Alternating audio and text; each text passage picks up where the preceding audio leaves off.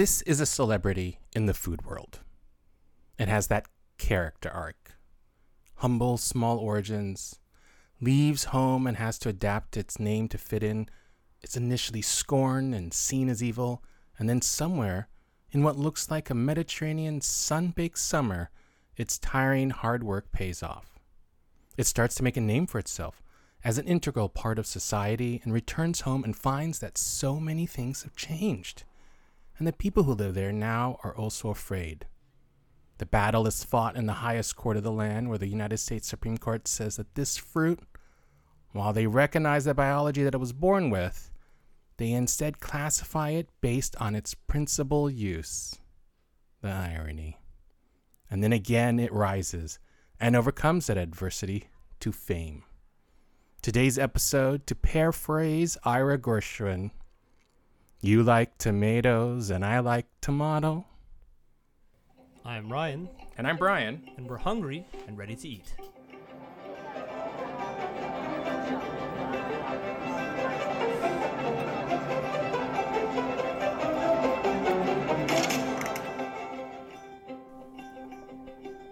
All right, listeners. Well, welcome back. We are in the middle, I think, of one of the best times of the year, Ryan. Tomato season. Summer, is summer in general, us. summer in general, Yes, right? But yes. yes, tomato season. Tomato season, it's hot. These fruits, classified as vegetables, are abundant everywhere.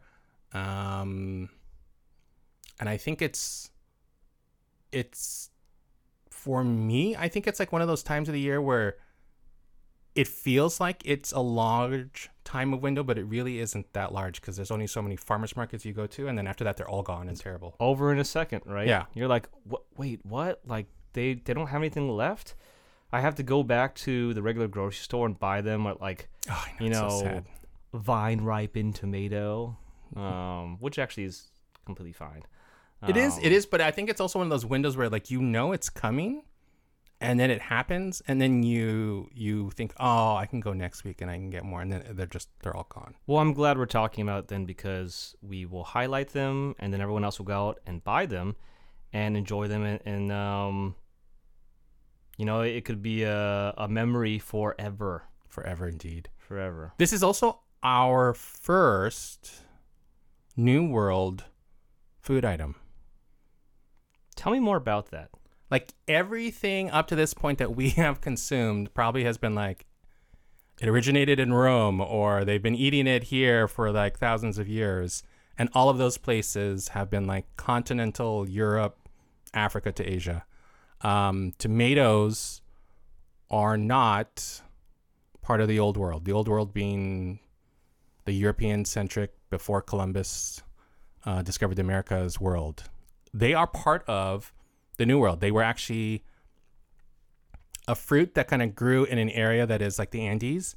Um, and I think still in that area, there are some wild tomatoes that still exist. Wow, wild tomatoes? Can you believe that? It's like there's some on the Galapagos Islands, which really proves that they were there well before, because that whole like isolated, you know, area where you're like, there's tomatoes here, but, there are tomatoes there. But you could be like, okay, so you go through um, grassy areas, forested areas, and you see wild berries. Yeah. but in some in in in you're saying in the Andes, um, you'd be walking through and there's like a random tomato on on like a vine Yeah. somewhere. Now, I think because they're in the southern hemisphere, that would put the tomato season down there like what?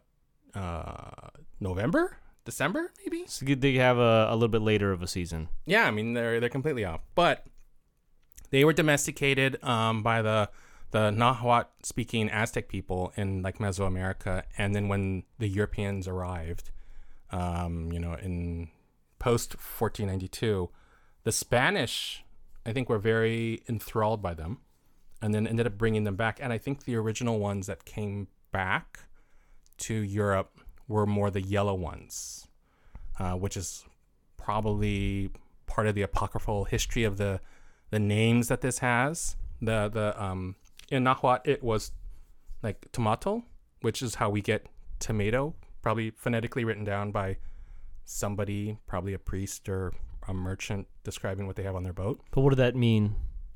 What did that word mean? I think it's like fruit or something of the navel. Of the navel? Yeah. Oh, Interesting. I could look it up, but um, any of any anyone who like speaks that language still probably could dig into it more. But I think when it arrived, it got these names like um, golden apple, oh, like pomo d'oro, uh, or I think it also got names based on the fact that it was the Spaniards, the Spanish who had it, who were mostly Moors, and so it was like apple of the Moors. There's this weird thing, like potatoes are like apples of the earth in French. So we know they had apples, they just couldn't classify anything else uh, with it. But in Latin, it got like a very terrible name for marketing. Um, the the Solanum lycopersicum, which basically is like wolf peach, not the best for naming like a new fruit, but probably great for a rock band. is that like a, does that like negative connotation, or you just feel like it's not what you want to hear? I I think it filled in like the mind's head a lot of the other stuff that was associated with like wolves and things that weren't necessarily the greatest. Um, and because it was, I think because of like the way science operated at the time, classifying new animals or new vegetable life went a lot of by comparing what you saw to what you knew already. So at this time, tomatoes. So tomatoes are related to potatoes very closely, eggplants, but also further back, they're related to you know tobacco. They're related to like nightshades, and a lot of these plants have like same features. They produce like a berry that looks very similar Hmm. to tomato berry. They have leaves very similar. They have like roots and stuff. So if you were looking at this plant, I know, let's say you were at customs and you're like, this looks like a such and such.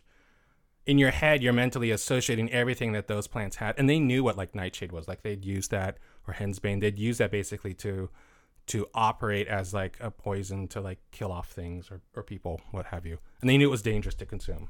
It's just crazy because I mean, putting potatoes and tomatoes in like the same like vein, you just wouldn't normally think people would, Yeah. would see that, right? Because they like you're like okay, um, tomatoes and you know maybe eggplant. Okay, I could see that a lot more than tomatoes and potatoes. Yeah, yeah. And I I think it's the irony of just like if you look at it on a kind of a chemical level, there's a lot of common things that are present in potatoes and tomatoes that show that it's very common and, and related. But if you were just looking at the plants, you may not if you thought about it, the fact that potatoes are also not part of the old world, you might just think like everything from the newer world was just out to kill you. Which it probably was. I mean, I'm tobacco. I'm very glad to be Yeah. in this timeline. Like I I like the years we're alive at the moment. Yes, I know. I do too.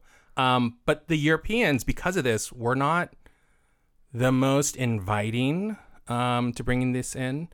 Um, it wasn't like the most like quickly assimilated item that that came acro- uh, around. I think tobacco probably was just you know, who who could guess a, a A good reason. yeah, Yeah. why.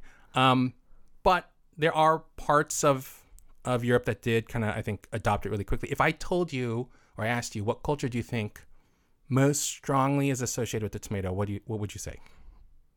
I would say the Italian culture. Yeah, I I I would as well. Um, Tomato sauce, pasta alla pomodoro. Exactly, exactly. And I think if you think about it, um, if you think about it, like a lot of the food items that we are familiar with did pass through that peninsula. Peninsulas historically have done very well in like the world as having a multitude of environments, a large amount of diverse produce to consume, and great weather seasons. Those peninsulas do really well on like adopting and growing food. They also happen to have like a lot of really flavorful food present in them. Um, so tomatoes like have within them a very high level of something that we later on kind of associate with like flavor, the glutamic acid, which a lot of the other stuff that they had already in that area was also very high. So if you think about them just adopting being like foodies, Mm-hmm. and they got this new thing, and they're like, "This is a new taste, and this tastes amazing." Who cares if like it looks like a poisonous plant? Um, they're they're like the original kind of like, "Oh, let's get this. Let's go. Let's onboard this." Let's, So they uh, they adopted it. Yeah. They they saw it, and what other everyone else thought uh, poison, not that great. Yeah, They were like, you know what, this fits with the rest of what we already have. yeah. But I think they did it because it's so flavorful. Like the potato is not as it's not super big in Italy, as far as I can tell. Uh, yeah, not that I know of. But like they, Yeah. they showed up at the same time. But the tomato, they're like, okay, we're, we got this. It could also very much just be like the climate in Italy was best fit to grow tomatoes sure. compared to the rest of Europe. I mean, you have that whole dairy belt and like the dividing line between like dairy and olive oil hits like Italy, where like only a small fraction of it uses butter versus olive oil, and everything else is like we have olives and we're using olive to make olive oil, and we're using our olive oil in our cooking, and we have access, you know, to fresh seafood and I mean, fate. It all came Yeah. together, and for the betterment of of all of us, because I like tomato sauce. I like it in my Italian food. Um, I like it in my pizza. I like it in all different other aspects, and I am thankful for what happened. Yeah, and I think what's really interesting. So, uh, in Italy, they are you, you hear a lot of like regionally, um, I don't know what's the word for it. Uh, like the recipes have a particular region that they're from, and like they've authenticated what the recipe is. Italy does that for a lot. Like, oh, this is stamped from this area. This is. It's kind of like how champagne has to be from that one region. They they do something Yeah. like Prosciutto di Parma. Yeah, it's like DOP or- something. Parma, Parmesan is Exactly. from like yeah. Exactly. It has to be because they have a tradition. They they do a very good job of like intrinsic locality of like technique, and then just like saying this is kind of how it is. Uh, and I think in that area of the world, tomatoes just thrived within climate and just like grew crazy. And I think that's also where they started getting more of the red tomatoes, the the lycopene, which is what makes it red, kind of came out there's a whole like thing that it's like health benefits, but I think like you stop seeing like the golden ones, which may have been more what associated, and then from that, that that red tomato sauce just gets like, you know, culturally burned into your head. And they have that those tomatoes that are from that specific region, San Marzano, right? right? And they are like you. I think that you can only label your Yeah, it's Your- like San Marzano DOP. right. Like if it's from there, it's also probably really expensive because they are literally importing them over. Um, Don't know, but I had heard that somebody like Stanley Tucci had tried to do the math hmm because the area is so small. Oh, like it's output. Yeah, the Is- area is so small, and like the available volume is It's way too so high. large, and Yeah. it's like, how? It's like San Marzano, like small t- small print, Yeah, like. but it's they're delicious. Um, but tomatoes, I think, form wise, we see. I hate to say it, but I think like in our head we have it emblazoned that it looks like one really specific cartoon drawing way, which is kind of like the beefsteak, kind of Right. like large, like large for your hand, you know, tomato with that little kind of green stem on the top, and like you slice it across, and it's got that beautiful cross section. Uh, Not all tomatoes look like that, Brian. not all tomatoes look like you get like cherry tomatoes. Those are the really small ones. Um, like Romas have this like oblong, long shape. Right, right, right, right. Um, some of them are like uh, like a fire engine red, and some of them are like a deep, almost black purple. All of them start off green. Some of them do like that teardrop shape. Some of them stay green. Some Some, of them are green? Actually green. yeah. Yeah. Yeah. Uh, a lot of them like they all have like a high amount of water and like a really thin skin. Uh, but they also have different degrees of the amount of flesh and firmness and I want to say like shelf life even on the vine. Some of them are like will split on the vine. Yeah, right. Some of them, when you cut them open, like you just like, just like water flows out of it. Yeah. You know. You'll cut it and it just it starts weeping like a lot. And you're like, uh, uh, what the heck? Do I want this? Some have Yeah. lots of seeds. Some don't have as many. yeah. Um. and they're all tomatoes and some of them have like really um like uh firm like super firm like center flesh Yeah. And some of them like you're like there's like almost no center flesh to this. Like like what is this? Well, they have these also these tomatoes that are, um, they're like dark, dark, dark, dark, dark purple, almost blackish, which makes me think of like eggplant. Yeah. and it being part of like the nightshade family. I'm like, oh man, if if I saw this out there, I I Right. might be I'd- like, I'd I be don't like, think I want to eat you this. pick this? you Because know? like that's what nightshade looks like. Um, but I think I like I mentally classify them into two, like slicing, where like I'm gonna eat it raw, or I'm never gonna see what this tomato looks like. I'm gonna because I'm gonna make sauce with it. I'm gonna cook it down and it's gonna just fall apart. So you see tomatoes at the grocery store, and when you look at it, you're like, I'm gonna slice this or like cut this up. And the other one, you like, you know, you don't. That's it's it's none yeah, of that. yeah. It's, for me, it's form and function Ah, of like, is this a cherry tomato? Uh, am I gonna make a sauce with this? Uh, I'm not gonna do that TikTok trend. Uh, I'm gonna put that in a salad. Don't you know where they roasted it in a pan with like a block of feta? oh, you know, I tried that. It's actually pretty good. Yeah, I'm like, I'm not gonna, I'm not gonna do that.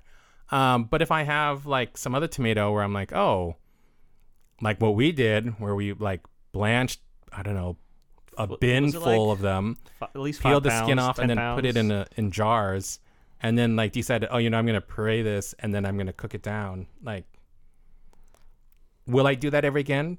Possibly. Do I have to do it every season? No. Do I appreciate the people who do that every season because they're like, I'm capturing this? Yes. Hundred percent. Yeah. I just, I mean, my goal in life is to make enough money where I could just buy it from someone who did it. So you know, Yeah, I mean, like, I'd want to know a family who does that and then make really good friends with them because there's no way they're doing like two jars. because we did four jars, each one of us got two, and I remember very stupidly, four jars, didn't we? four and a half, five. I don't know. It was, it wasn't a lot. It was, it all cooked down to not a lot. I Oh, mean, no, the jars yeah. are big. The jars are big. No, no. We had whole tomatoes that then cooked down to four jars, but it started off with many, many Oh. large jars. Yeah, but the stupid thing was that I remember opening up one of the jars, possibly like a week later, which meant that after all that work, saving tomato sauce, like having on your shelf, I had it for like a month. Yeah. And then I was I was like, okay, if you if you use tomatoes a lot, like I'm sure Italian families when they do this, that it's part of the integral part of their diet and what they cook with, they can't just do two jars. They're doing like 40 jars of this or something. Yeah, you know? yeah, yeah.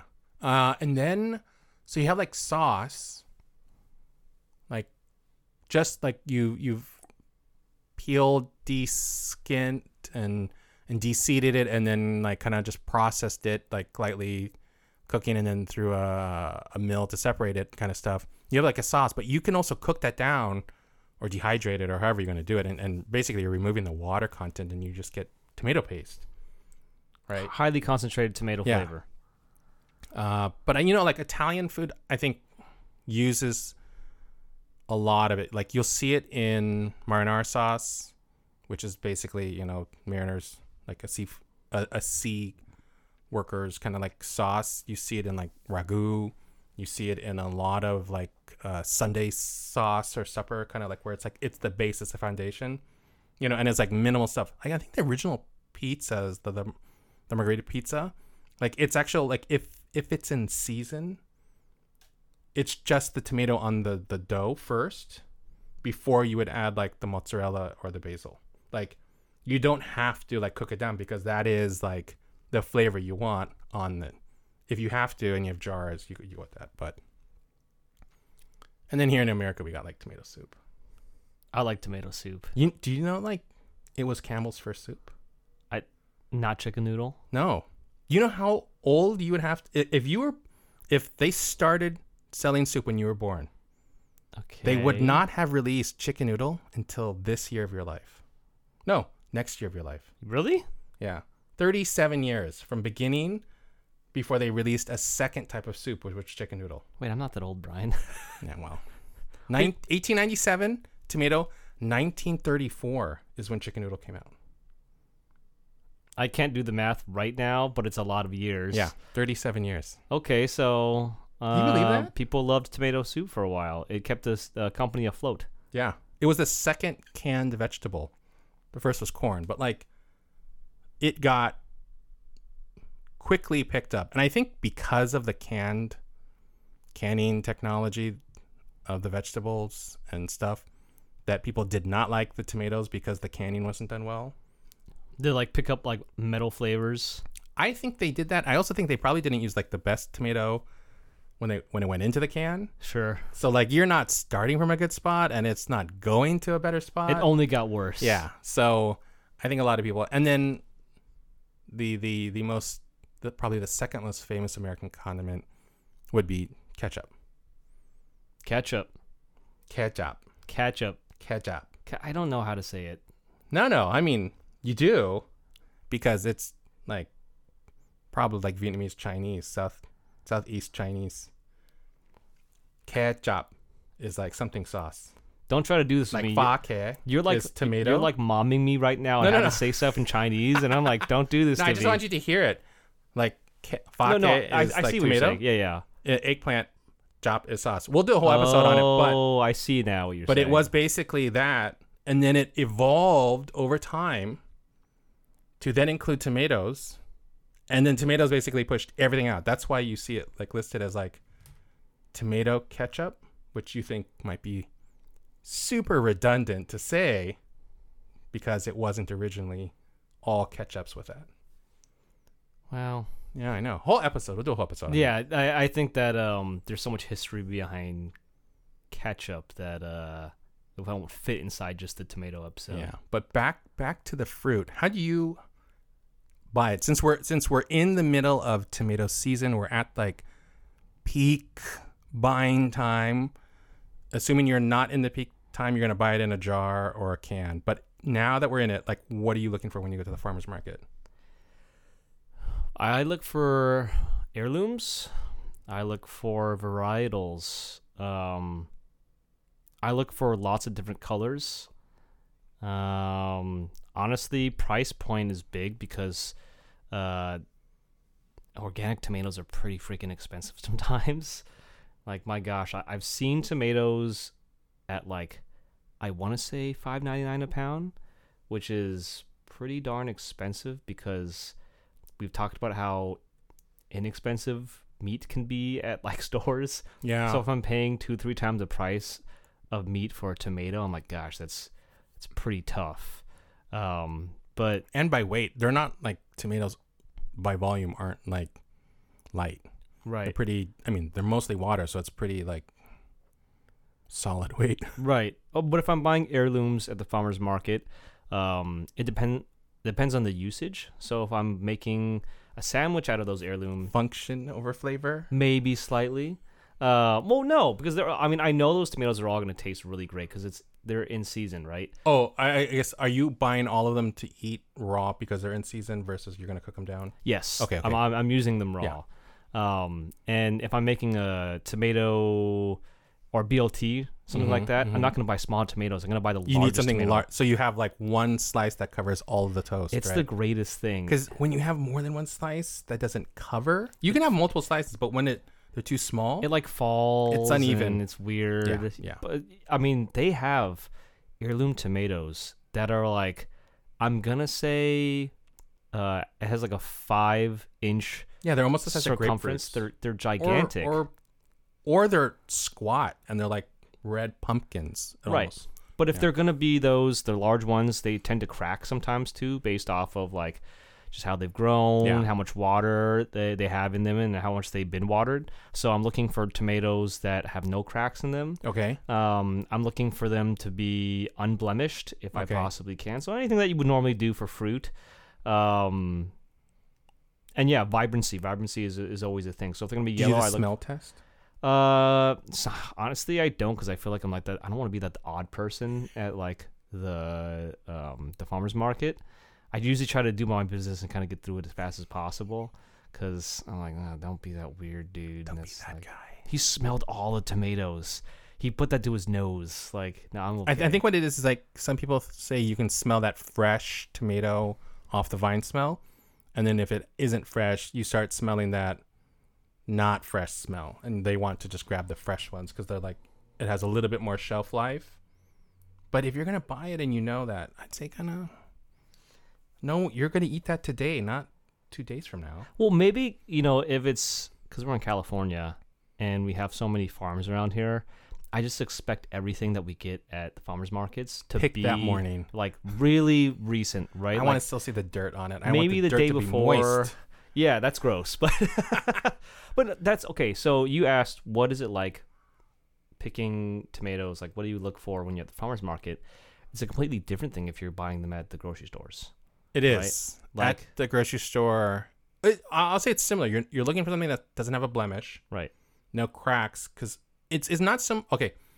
I I look for stuff that do not have unnatural cracks, and I say that because I know like the bottom of a tomato will Sure. sometimes crack, Sure. and I'm okay with that. What I'm trying to avoid is like the like protective sealant of the tomato for the most part has not been punctured and something has gone into it and like the inside has gone bad Yeah, there's like rotting maggots inside which you can't somewhere. quite see maybe um so i'm looking for that whether i'm buying in the grocery store or at the farmers market if it is at the farmers market though and there's like what looks like the skin has naturally split it hasn't been punctured but the skin is just like cracked from someone picking it up or you picked it up and you saw the skin split Do you want that more? I almost want that more because I'm like, I don't have to put this down. I caused that split. I'm okay with that.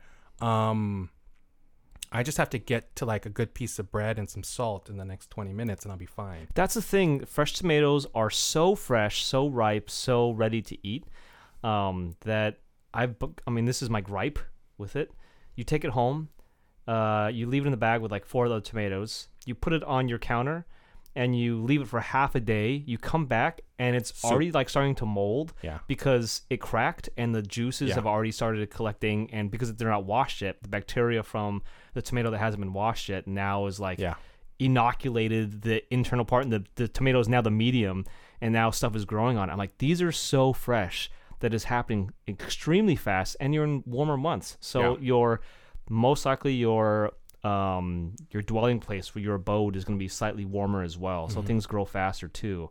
Uh, you have to be on your game when you are handling fresh tomatoes. Or just understand if you're buying them, the idea is whatever, if you were lucky enough to find them in the market and they look good, you've now changed your next meal plan or your second to next meal plan to now include that so that you maximize this because you could buy it and then the next day think you're going to eat it and it not be good.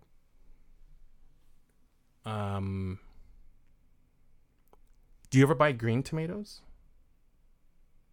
I've tried looking for green tomatoes at grocery stores, and the most I've found were tomatillos. which I think look similar, but I don't not think not the are same. the same.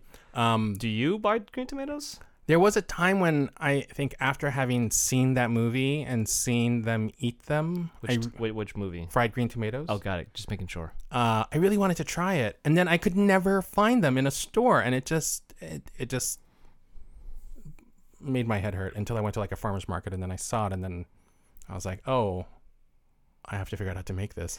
Well, to clarify, there are there are two types of green tomatoes, right? There's green tomatoes, like we talked about earlier, where they are literally green, and when they mature, they will stay green. Like Yes. green zebras, an heirloom Correct. varietal, Correct. um, are green. But the other green tomatoes, which you cook with, at known very commonly um, in the dish for fried green tomatoes, those are underripe tomatoes. Yeah, they're correct. very firm. They'll they'll withstand the uh, the the process, and the whole idea I think is just to kind of like maximize the eating window versus the I have moldy soup in the bowl window. But like 99% of people in grocery stores, that's probably even higher percentage of that, are looking for fully ripe tomatoes. Yeah. And so most grocery store carriers are not going to have green tomatoes because it's not what customers want. So how do you find green tomatoes, Brian?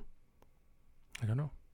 You had never found you never No, were able I- to Never, I never found like the firm ones for that. I think you would almost have to go to like a farmer's market and like have the relationship with the vendor, so they know Can you pick me some? can you pick some and I'll I'll prepay it or I'll buy it next week or something because for them it's like well if we pick it and s- before it ripens then it does it amounts to money loss if someone doesn't buy it so we generally don't do it um, or you go to an area where they consume that and the supplier knows we have an audience here that wants that so we have to provide it if not a large amount, at least some amount.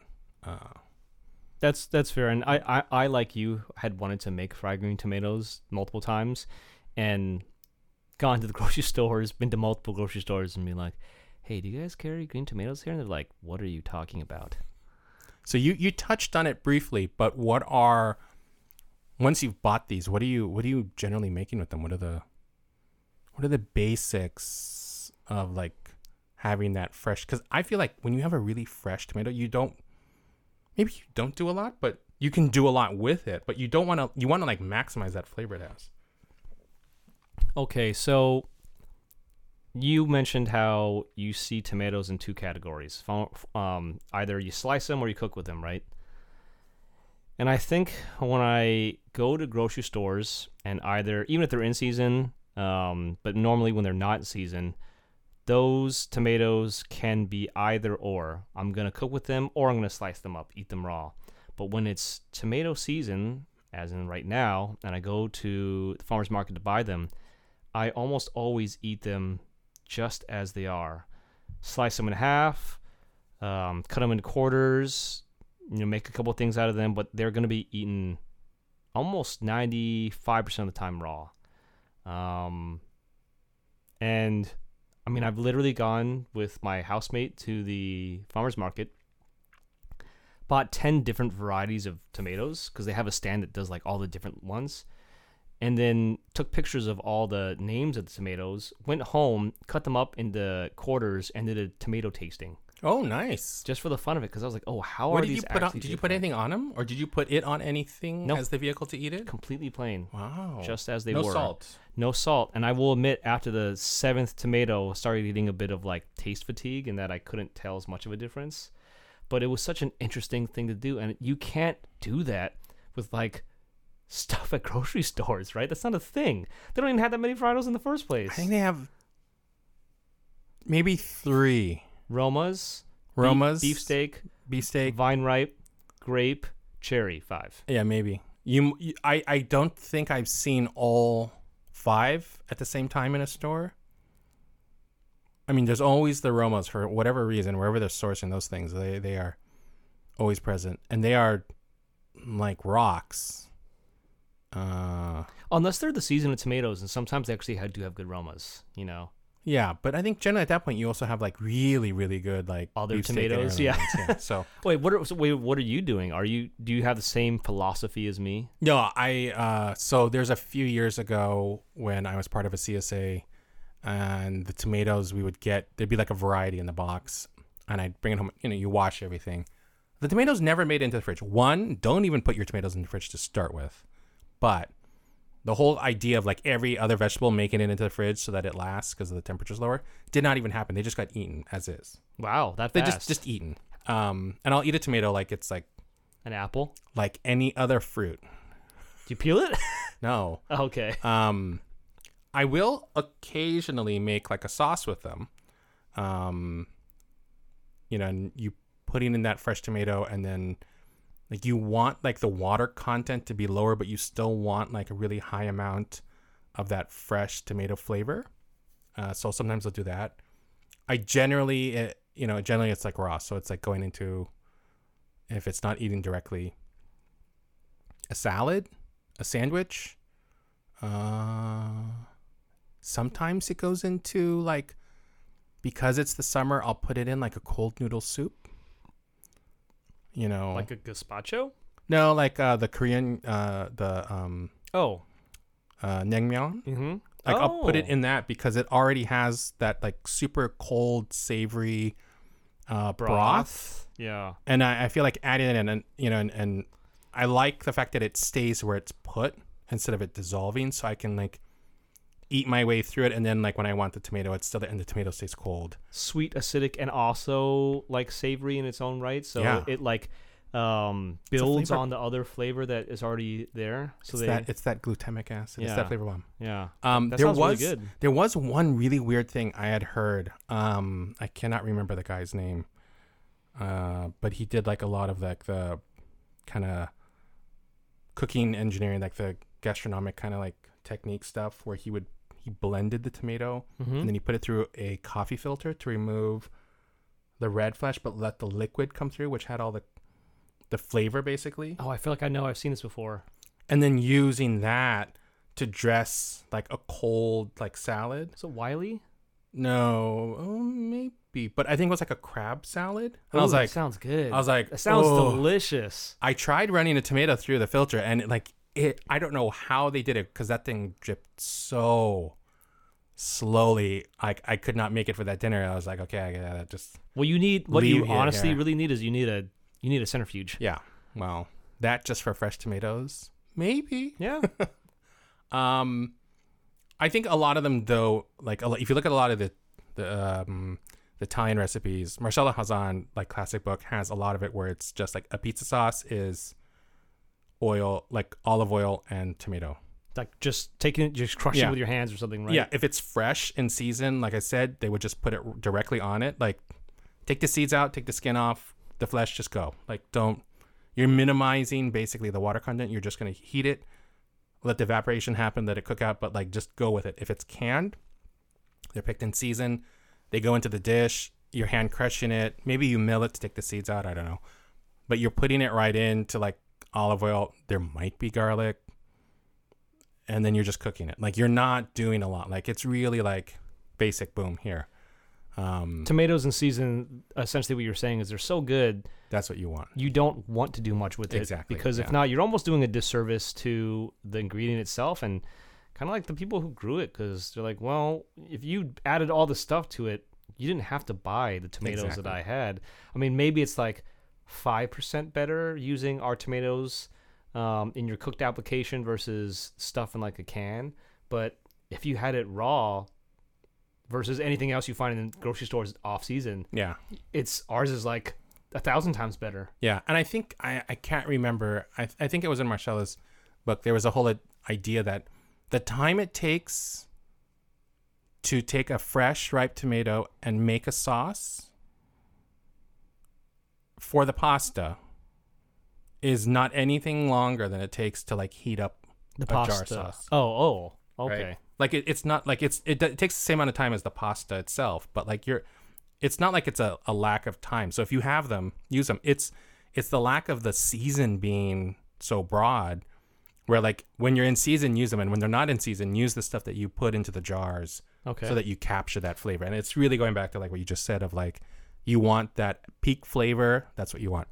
That being said, um, do you think most people outside of Italy, outside of like, uh, you know, growing up in a Italian American household, yeah, right. kind of like know what to do with tomatoes beyond maybe slicing them and putting them into a salad? Uh, I'm gonna say absolutely not. Only because we did it ourselves, and after doing it ourselves, I'm like, I don't know if I want to do this again. Yeah. You know, it's it is a lot of work, and I mean, this goes almost back to what I was about to ask you, what which was, do you peel your tomatoes before you cook them? Because if you don't, you get that skin in them, and not everyone likes that texture. Um, but if you don't, there's two ways to get rid of that skin, which is to blanch and peel them off, um, or it's to use like just to boil it and use a food mill in general, and that food mill should technically not have that skin go through it. But that's a lot of extra steps. I think the general public is like, dude, tomato sauce is fine in a can. Yeah. You Yeah. know?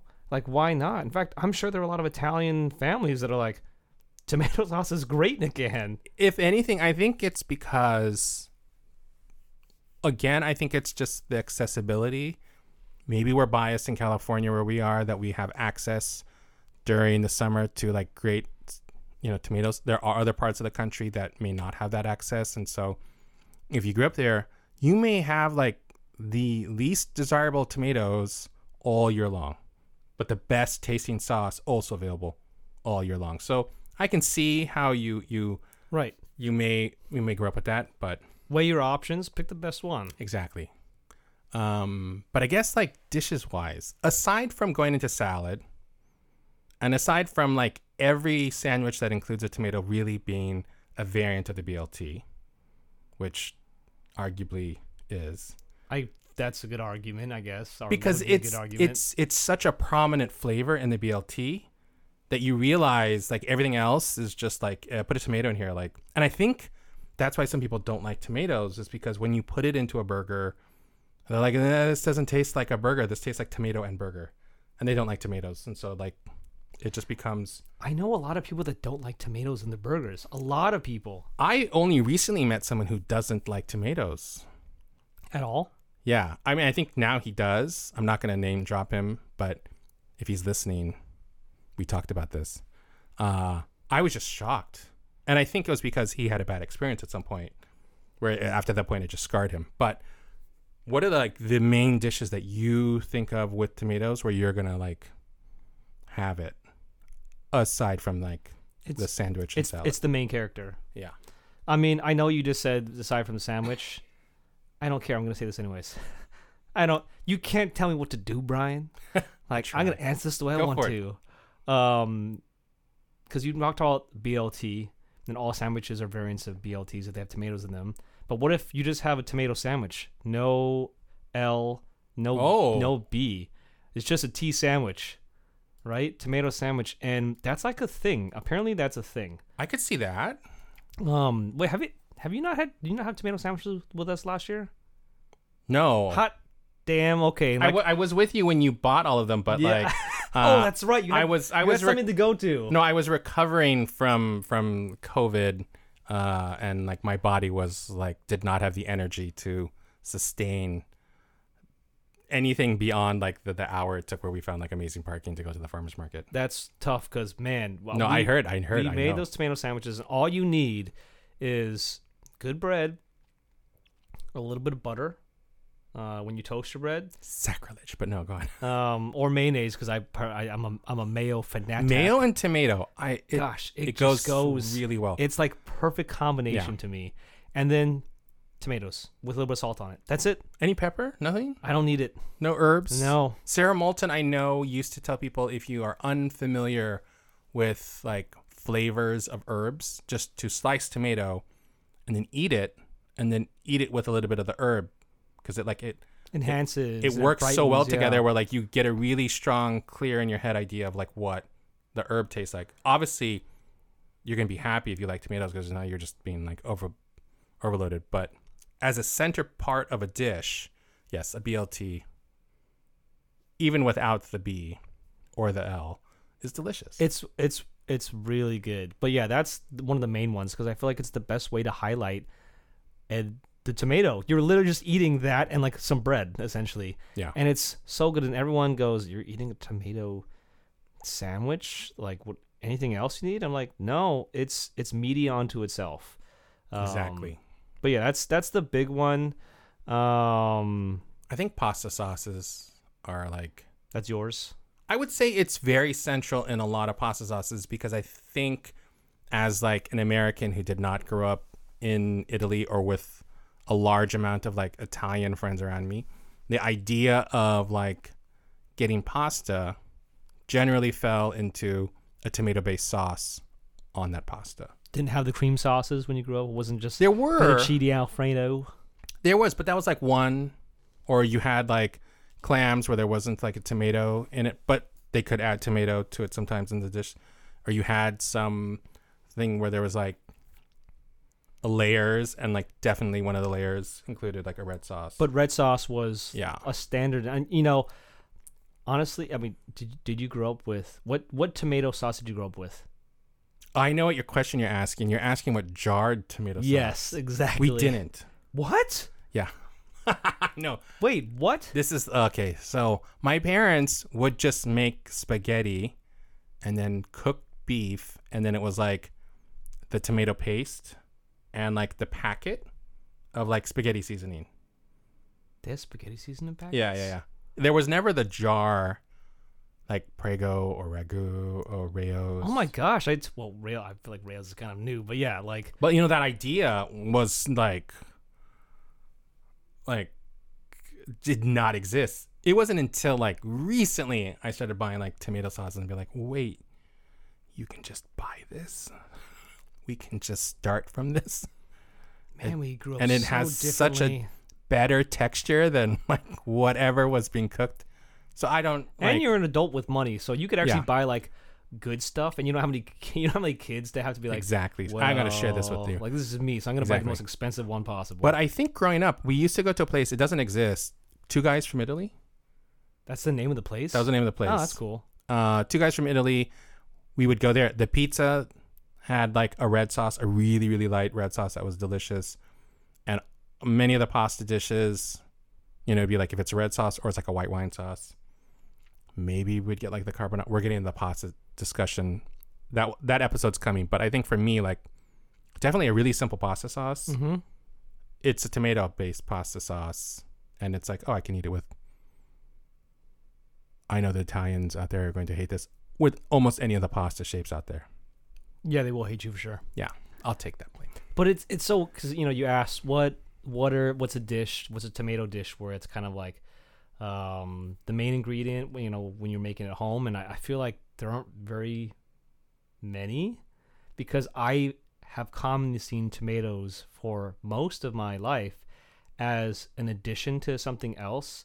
It's like either a topping, a side ingredient, or something that gets lost in everything else. Mhm. It's never like the main the main focus oh, tomato soup. other than tomato soup. That's a good one. tomato soup.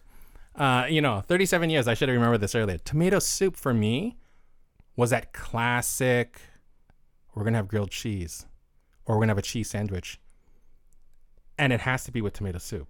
so the, the the perfect pairing together. Yes. You never had them separate.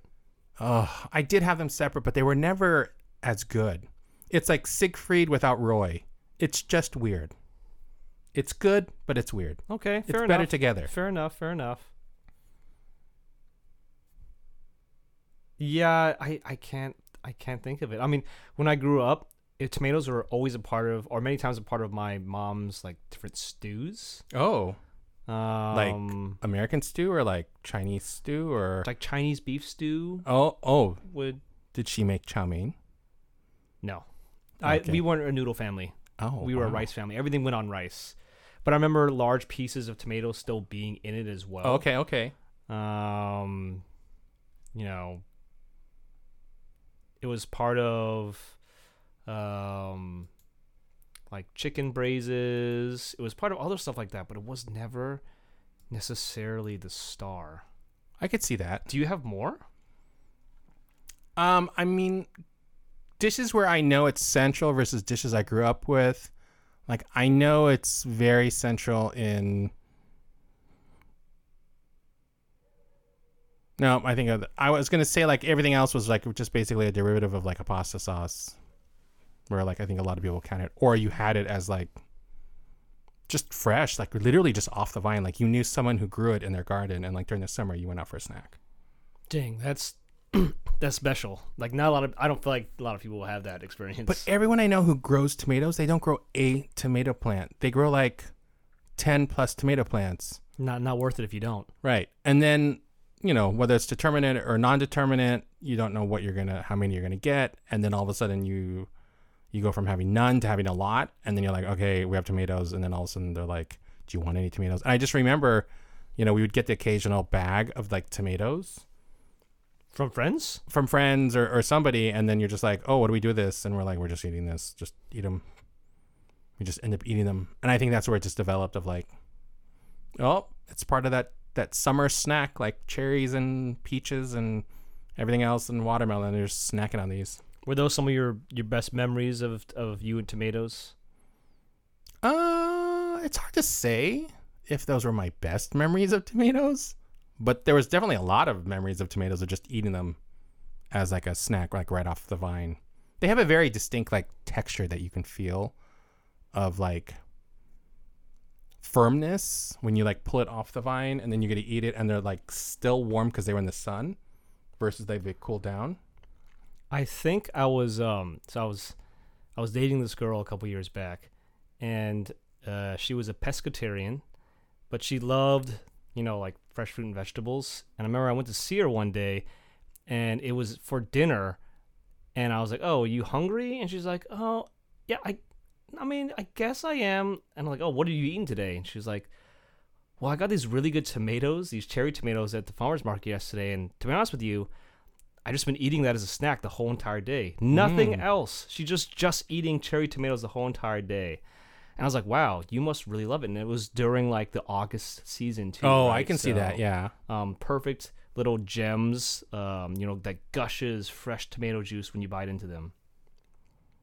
But I think like most visceral memories of tomatoes are are that kind where it's like perfect and in season. Unless you have a different first memory of Tomatoes? tomatoes. I do actually. You do? Oh, what is it? Because I don't, I didn't. Tomatoes to me, because I guess I didn't think of tomatoes and tomato sauce like, oh, what is this? It's tomato sauce. I, I wasn't. I didn't make the connection like, tomatoes went into this. I was like, this is its own Tomatoes entity. want to of do this to me. It's its, its own entity of tomato sauce, right? So to me, tomatoes by themselves were the things that went in salad, which I didn't like as a kid. oh, you didn't like tomatoes in a salad, No, I mean I do. or you didn't lo- like, I or you mean them. you didn't like salads? I didn't like salads. Ah, okay, okay. I was like, oh, like cool. Could I just have other stuff instead? Like, I'd rather have the bread than the salad that we had with it, right?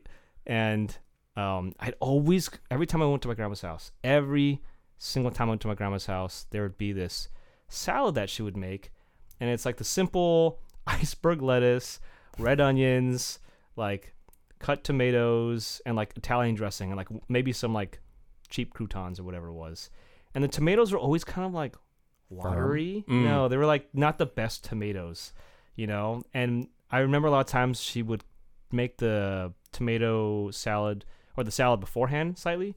And so she would take it out of the fridge, and when I'd be eating it, tomatoes are like ice cold. Yeah. And I'm like, oh, not the best for me memories of I can see tomatoes that, as a yeah. kid as a tomato. But for tomato sauce, um, I have good memories because who doesn't love s- like, to, you know, red What was your tomato spaghetti sauce, sauce, growing up? right? You know, like spaghetti, red sauce on spaghetti. Um, as a kid, right? Like with a bunch of Parmesan cheese, and you know, I was Green always can? good. Uh, the green, no, it was it was homemade actually. My mom. The the Parmesan was it like the, the Oh green can? no, Oh. that's gross. It'd be like the Oh, your mom made sauce. from scratch. Oh, it's nice. because I'm like hella American. We both had sauces made from scratch, but not the I, same I could sauce. tell you sure it's way Yeah, different. yeah. Mm-hmm. Like it's the meat sauce. It was the beef meat sauce, the ground beef, and um, you know, fresh onions, fresh garlic, and she would always put in a carrot to go Okay. along with it because it would dissolve and add sweetness to the sauce. But that tomato sauce, uh, which she would make probably, I'm gonna say two quarts at a time, so Okay. a fair amount of tomato sauce for a family. We'd always have leftovers, but I remember I could. When she was making it, and I was there when she was making it in the kitchen, You got samples. I got samples, Yeah. and she would put it. Either she would put it, or I would put it inside a cup when she wasn't looking. And I, I'd just drink it, or I just use it with Oh, it, like wow. I just have it by itself. And those are like really good memories, and you know to this day, and we'll go over it when the favorites part. Uh, I'll, I'll I'll mention it in the favorites part. Is that that is one of my favorite things. Still is. I love it when my mom makes you know fresh spaghetti, um, like in her red sauce. So when you have tomatoes, or I guess tomato sauce, what is it that you're kind of keen in? Because I know there's a lot of people who don't like it, but like for those people who don't like it, what is maybe the thing, the experience they're missing out on by having like a good version of it? What would you say is your your top thing for like a tomato or tomato sauce? freshness like this crisp freshness and sweetness um and honestly if i'm eating it and i i mean you add some salt to tomato oh my gosh Yeah. it is like oh my gosh. Um there's just something so special about it. Um yeah i, I think the acidity is also balanced for some of them as well with some of the sweetness too. I think all that together makes something really special. That's what i that's how i enjoy and that's that's kind of how i, I appreciate it. How about you? Yeah, I I think for me it's definitely it's it's refreshing and it's watery. Um and Huh. it can't be too watery. Like there has to be like that really fine line of it like it's juicy like how like a really ripe peach is juicy, but it's it's more savory than it is than like how a peach is sweet. And it's got that refreshing, really kind of clean kind of flavor that kind of makes you want to have like more. For me, like a fresh tomato is full of that. The sauce the sauce you do get that, but you get less of the freshness and more just like impact of flavor because obviously the water has been cooked out and other stuff isn't added. But there, definitely that savory kind of level is like super present, and like it combining with like a pasta starch really has that like perfect kind of mouthfeel. Um, but like when you get it, let's say okay, so obviously you're buying fresh tomatoes in a farmer's market. Yep. Or from a farmer from a friend. Yeah. But um Oh, I'm growing them. outside of the summer, how are you getting tomatoes when you want tomatoes? Are you are you traveling for it or are you just be like I can just go to the store and go get like X, Y, and Z? Uh, yeah, I go just go to the grocery store.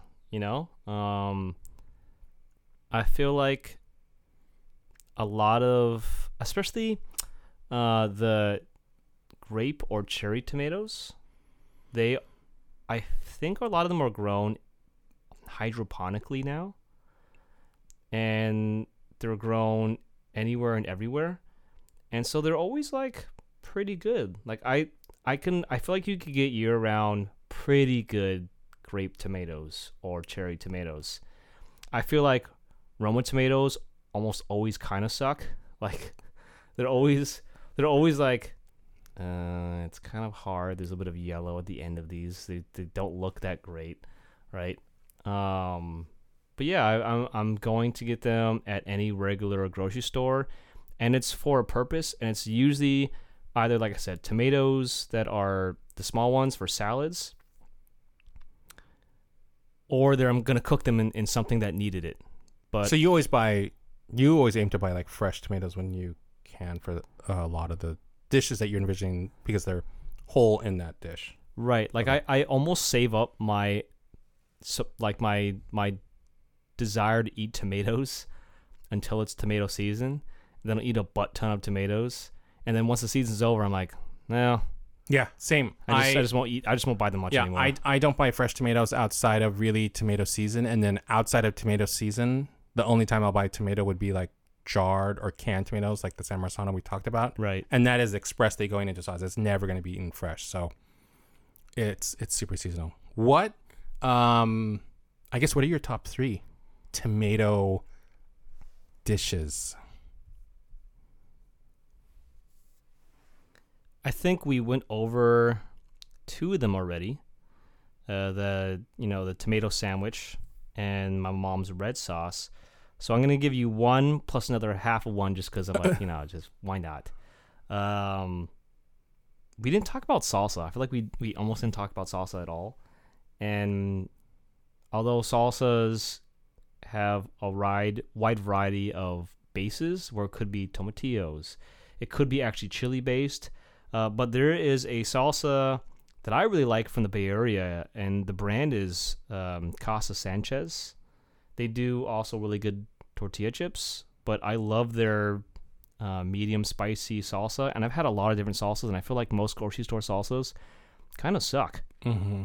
I'm not gonna lie. Like most of them, they're either like selling pico de gallo and almost no flavor, or they're selling something and it's like high in oregano. Like all I taste is oregano, or all I taste is like fake garlic. And Casa Sanchez just does it really, really well. Um, I can eat that stuff on anything. The other one that I'd put down as one of my favorites that I, it's essentially a variant of the tomato sandwich.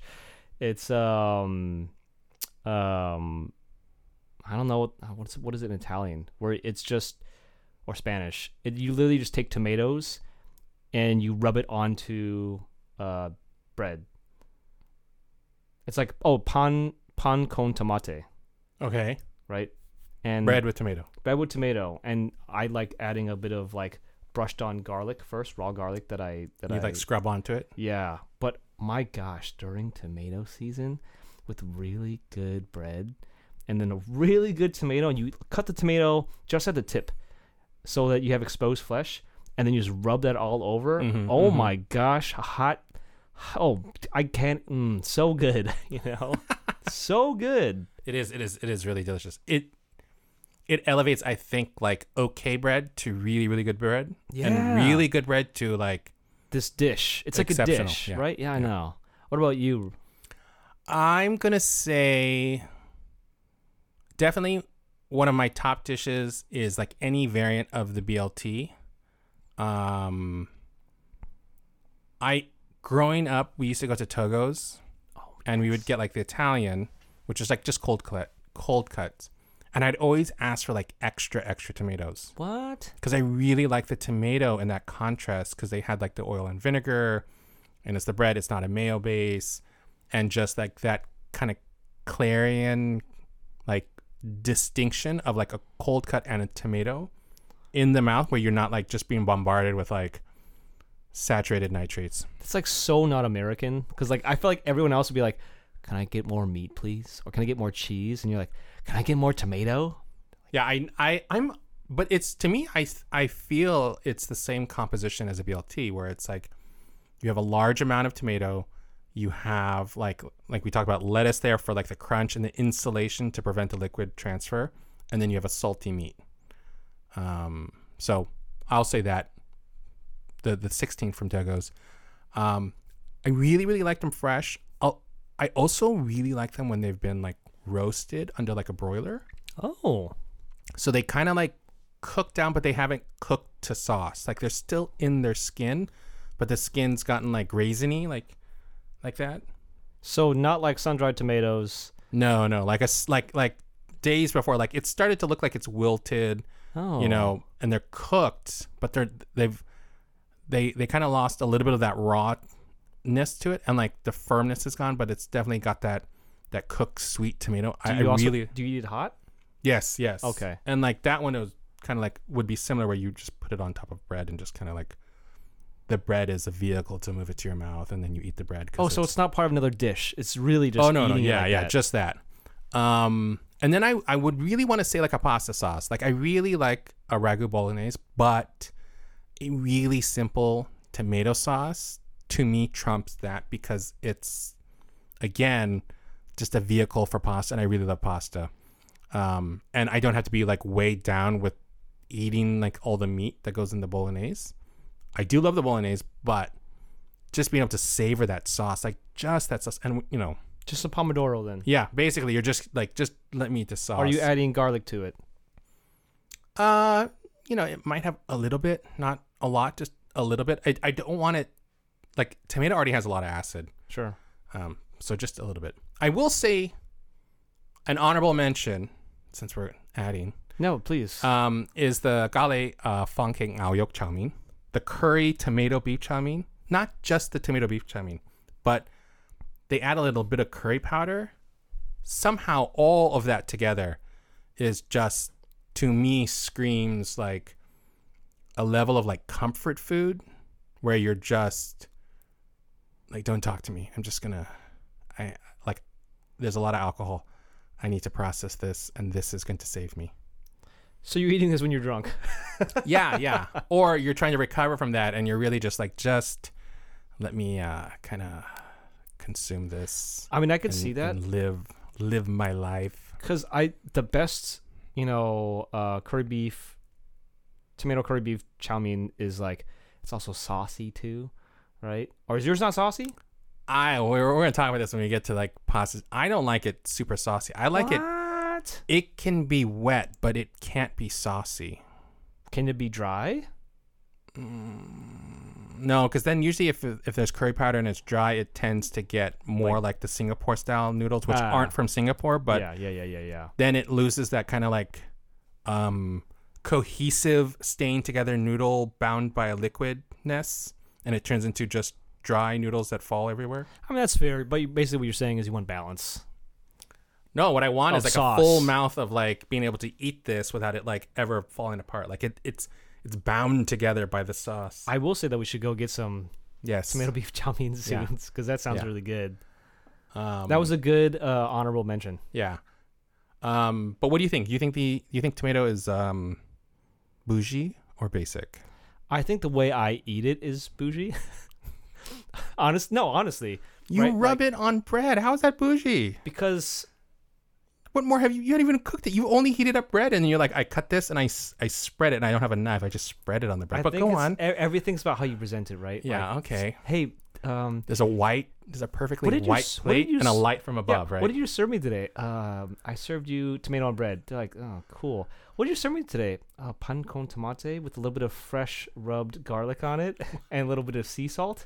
Like, I mean, yeah, I think it just depends on how you do it. I find heirloom as like just a term heirloom to me sounds bourgeois. I think that has. I. I mean, but go on. Sorry. I think that the people who get heirloom are kind of like uh, they love tomatoes, but maybe they're a little full of themselves. I know I am at sometimes. So you know, like Mhm. I I see it as bougie in that context, and the fact that I don't eat tomatoes that much during the year, other than Oh, I can see that. Like right? you have a very narrow window. It's very. uh right.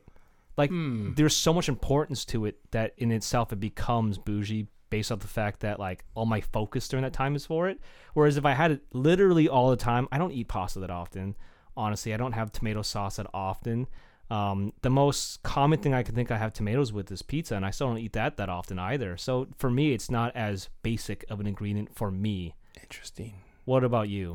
Man, you know, I think up till you had described that, I would have gone and said this was basic because I, I I like it just fresh and like Did I by itself. did I convince you? But the fact that you did say like it's really you're only eating them in that very narrow window. That's a very like I don't want to say privileged, but in some sense it's very privileged to be like I only eat tomatoes in August. And in that sense, I'm gonna have to say it's tomatoes are bougie. oh my gosh! I I'm gonna take this as a I win. know, This is a I hard know. win. But I think everyone listening should just understand August only has so many days and a fixed number of farmers markets. So get those tomatoes. Well, luckily, like they they'll come out in July, and you know they'll they'll continue up to like September. But yeah, August really is that like Yeah. prime month. As long as there's no like weird tomato blight going on or some horrible horrible weather, uh, yeah, you will get that opportunity to have your BLT or or what was it called, Ryan? tea.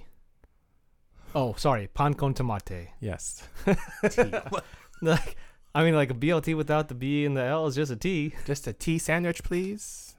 Interesting. Interesting. Let's go get that. Yeah. Um, but thank you everyone for listening. This was Hungry and Ready to Eat, our tomato episode. Give us a like and follow. We are on social media at Hungry and Ready to Eat. You can reach out to us at Hungry and Ready to Eat at Gmail.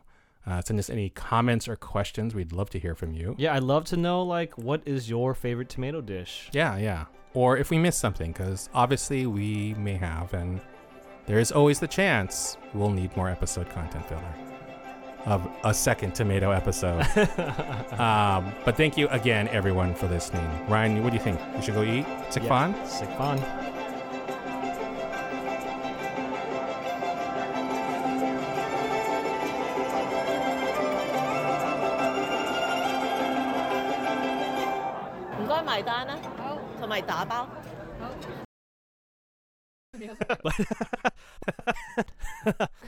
yeah, yeah.